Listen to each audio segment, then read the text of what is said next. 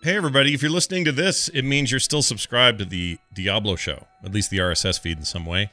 Maybe you have an iTunes subscription, you have it on Google Play, somewhere else. I don't know. Uh, don't get like totally freaked out. This is not a new episode, as much as I'd like to tell you it is. what it is is instead a commitment. As you know, rumors are flying about left and right that this November at BlizzCon 2019, we will hear definitively what the future of Diablo is.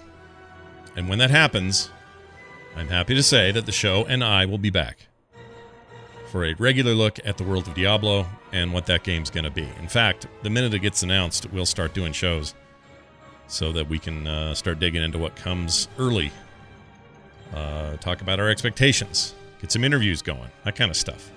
I'm very excited about this entire idea and I'll, I'll wager a few of you are excited about the prospect. So join me coming this November for the revival of the Diablo show. The only thing that stops this is if Blizzard announces nothing.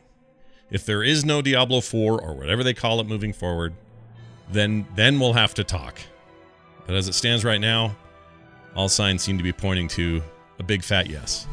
And when it does, I'll be right here. I look forward to seeing you guys then. Hurry up, November.